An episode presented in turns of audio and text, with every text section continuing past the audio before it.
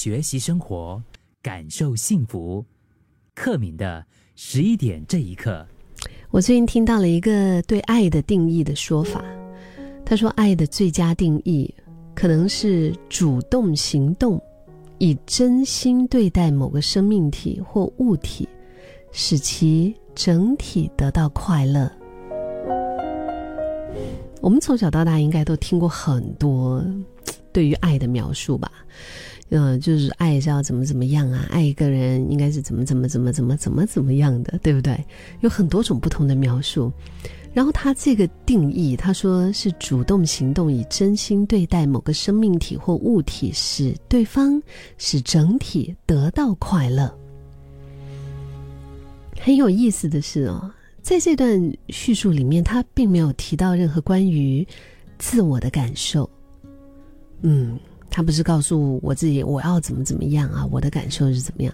他这段对话，他其实完全专注在你所给予的爱的对方的身上。他不是压抑，不是控制，不是处罚，不是具备因果关系的条件交换。更不是啊！我这么做都是为你好，我这么辛苦都是为了你，那种强迫的一个接受，主动给予的无私的爱，听起来是比较困难跟崇高的，对吧？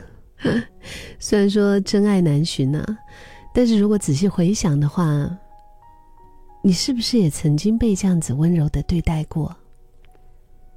他不一定非得要是一个爱人啊。可能是一个亲人，可能是一个朋友，嗯，或者是在过去，甚至现在的某一些时刻，这样子深深的、全心的关注着一个人呢？就是你会不停的，你就是在那边听着、看着、觉察着，可能他这样随便扭一下肩膀，肩膀，你就你就在想，他是不是？那个肩膀酸痛的老毛病又犯了，嗯，他挤一下眼睛，你在想他是不是干眼症？他是不是对着电脑太久了？他皱一下眉头，可能咬一下唇，你就知道是不是他心情不好，工作不顺利，或者是有什么压力？他稍微咳一下，然后你就很紧张，马上就要叫他喝水啊，递水啊，眼神一瞥东西啊，就自动到手。难过沮丧的时候，送上一个抱抱，一个温暖的加油打气的抱抱，就算是可能。你跟他的距离是从西到东，从南到北，要接送千里，然后也是那种风雨无阻，你也不会厌倦。你就是想把他喂饱饱，只要是他爱吃的，你看着他爱吃的，你就开心。然后不管现在几点，距离多远，啊，如果他说很想要吃这个东西，你都会很有那种冲动，想要替他买到手。如果可以亲自的为他下厨做一顿饭，那就更好。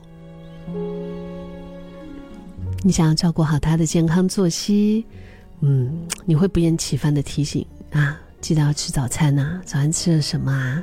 记得要多喝水啊，三餐要正常啊，多吃一些营养的东西啊，不要熬夜哦，该睡的时间要睡。天气冷冷啊，要加件衣服，不要太迟冲凉。嗯，就有很多这种 有的没的，是不是哪一些已经戳戳中了你？就是你想看见他快乐。你就开心，你就快乐。你想要看到他快乐有成就，你总是支持他想要做的事情，不管多大、多小、多荒谬。你想要替他排除困难，把那些棘手的任务就是一手接过来。如果有需要向你求助帮助的一天，可能你也会给予最温暖的双手。其实说到这里，好像听起来又没那么困难了。是吗？因为这种一天天关心着彼此的相处的日常，不就正是在实践着爱吗？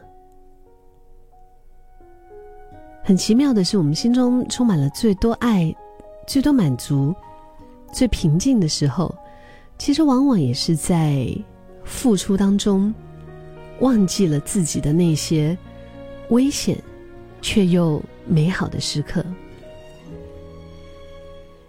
但是，或许也正是爱里所带着的这种所谓的神性光辉啊，才能够让我们如此的着迷在这种爱当中。能够遇见一个恰好彼此相爱，而且同样愿意安心的，就是把自己交出去的另一半。这个应该是活在这个世界上真的是最幸运的一件事情了吧。